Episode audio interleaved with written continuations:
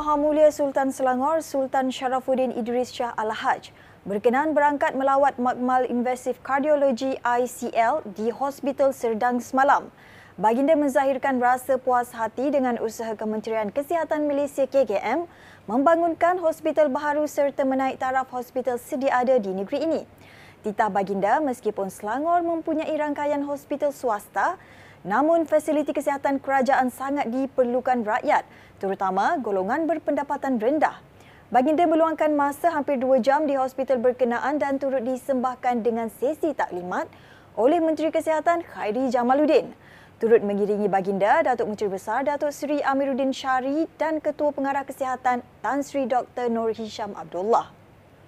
Kerajaan negeri melalui Lembaga Urus Air Selangor Luas terus mengukuhkan hubungan kerjasama antara agensi berkepentingan dalam menjamin bekalan sumber air bersih. Datuk Menteri Besar Datuk Seri Amiruddin Syari berkata pemantauan kualiti dan kuantiti sumber air secara berterusan dilakukan melalui instrumen teknologi terkini seperti stesen telemetri hidrologi yang dibangunkan di sekitar empangan dan lembangan sungai. Jelasnya lagi data tersebut penting bagi menentukan jangkaan pelepasan air empangan untuk tempoh 36 hingga 120 jam ke hadapan bagi Sungai Selangor dan Sungai Langat.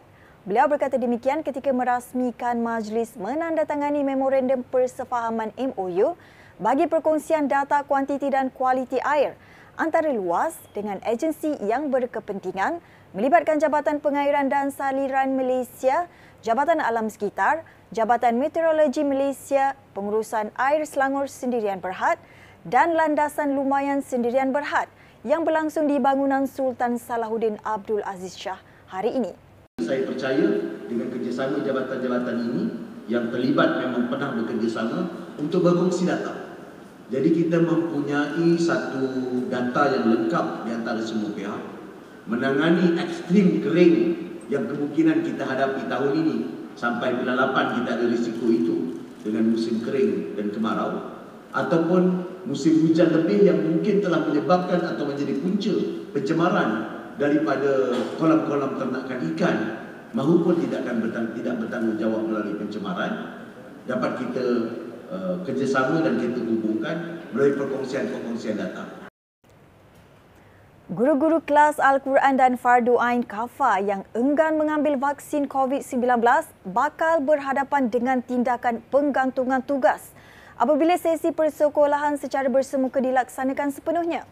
Datuk Menteri Besar Datuk Seri Amiruddin Syari berkata kerajaan negeri melalui Jabatan Agama Islam dan Jabatan Pendidikan telah melakukan proses berbincangan secara berhemah dan penerangan garis panduan yang jelas berkaitan kewajaran pengambilan vaksin. Beliau mengulas perkara tersebut ketika menjawab soalan tambahan pihak media selepas program pemeteraian MOU berkenaan bekalan air bersih hari ini. Itu kita telah maklumkan risiko itu daripada awal. Maknanya daripada konsultasi kita daripada bulan 8 9 lepas, amaran kita, surat kita, pengumuman kita yang jelas kita dah bagi tahu, kita dah bagi tahu risiko itu sebagaimana mereka berdepan dengan mengambil risiko untuk tidak mengambil vaksin itu kita tak boleh me, me, membuka peluang itu ataupun uh, mendedahkan anak-anak kita kepada kepada risiko itu uh, kalau mereka tidak bersama kita buat begitu sebab kita anggap kalau mereka ambil vaksin selesailah mereka boleh kembali bertugas. Kita boleh bertugas sebenarnya kebenaran kepada pejabat awam ataupun pejabat kerajaan himba pada tahap untuk menamatkan kontrak. Itu kita ada kuasa ke tahap itu sebab melanggar arahan jabatan. Tapi kita tak buat begitu. Kerajaan negeri tampil membantu golongan pekerja persendirian khususnya daripada sektor e-hailing dan p-hailing dengan mencarumkan Pelan 2 SPSJIG kepada seribu pekerja. Esko Kebajikan Masyarakat, Pekerja dan Kerajaan Prihatin Gana Batira Veraman berkata, sejumlah RM46,600 dibelanjakan untuk tujuan tersebut. Jelasnya walaupun bayaran caruman bagi setiap pekerja berjumlah RM232.80 setahun, namun hasil pertimbangan bersama pihak Pertubuhan Keselamatan Sosial Perkeso dengan potongan 80% telah diberikan. Beliau berkata demikian ketika melancarkan program GIG Care di pekarangan Dewan Jubli Perak Sultan Abdul Aziz Shah Shah Alam pagi tadi. Program turut dihadiri pengarah Perkeso Selangor Zainul Abu. Harapan kami melalui inisiatif ini adalah lebih ramai pekerja sendirian bukan saja dari negeri Selangor tetapi yang berkhidmat di seluruh negara mengorak langkah ke pejabat perkeso yang berdekatan untuk mendapat mendapat nasihat dan membuat caruman perkeso demi menjamin kesejahteraan diri mereka.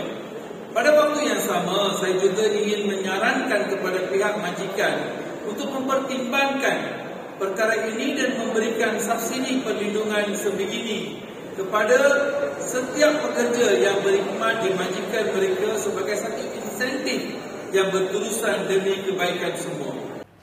Lembaga Zakat Selangor LZS mula mengagihkan bantuan zakat bernilai lebih 28.6 juta ringgit bermula hari ini kepada 62,769 penerima asnaf fakir, miskin dan mualaf sebagai persediaan awal menyambut Ramadan dan Syawal.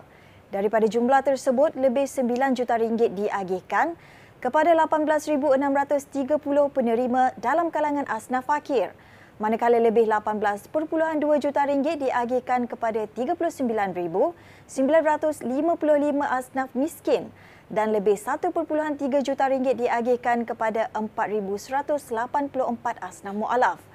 Simbolik penyerahan disempurnakan Pengerusi Majlis Agama Islam Selangor MAIS Tan Sri Datuk Sri Abdul Aziz Muhammad Yusof kepada 20 orang asnaf sempena program agihan perdana bantuan Ramadan dan Syawal tahun 2022 bertempat di Masjid Tengku Ampuan Jemaah Bukit Jelutong pagi tadi.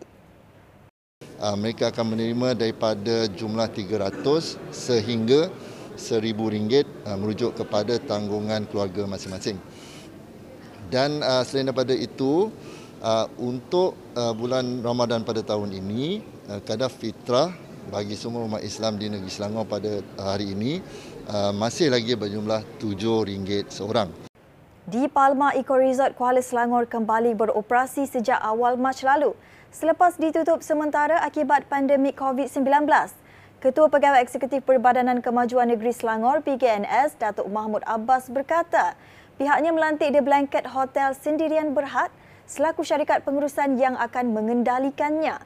Tambahnya, kerja penyelenggaraan termasuk menambah baik bilik penginapan, dewan, bilik mesyuarat, rumah kopi, kolam renang serta lanskap berkeluasan 14 ekar juga telah dilaksanakan sejak Februari lalu. Sempena pembukaan semula di Palma juga menawarkan harga chalet serendah RM150 semalam bermula 1 April hingga 1 Mei 2022. Sementara itu menjelang Ramadan tidak lama lagi, Bufet Ramadan turut ditawarkan bermula 3 April hingga 1 Mei 2022. Kesemua pakej bufet ditawarkan serendah RM55 ke atas untuk dewasa dan RM27 ke atas untuk kanak-kanak 5 hingga 11 tahun. Semasa PKNS mengendalikan hotel ini, saya rasa masa itu ialah maklumlah masa COVID jadi kita kurang uh, mendapat perhatian dan dalam keadaan yang sedemikian PKNS membuat keputusan supaya di Palma Hotel akan diberikan ataupun diprioritaskan kepada syarikat-syarikat Bumi Putra sebagai satu tunjak PKNS untuk menjalankan perniagaan perhotelan. Kuala Selangor ini men, mengad, ada potensi yang sungguh hebat di sini. Saya tahu di sini orang memang naik basikal ramai di Kuala Selangor. Dan kawasan ini boleh dijadikan turisme. Ha, kawasan turisme uh, yang dapat menguntungkan peniaga-peniaga uh, di sekeliling hotel kita ini.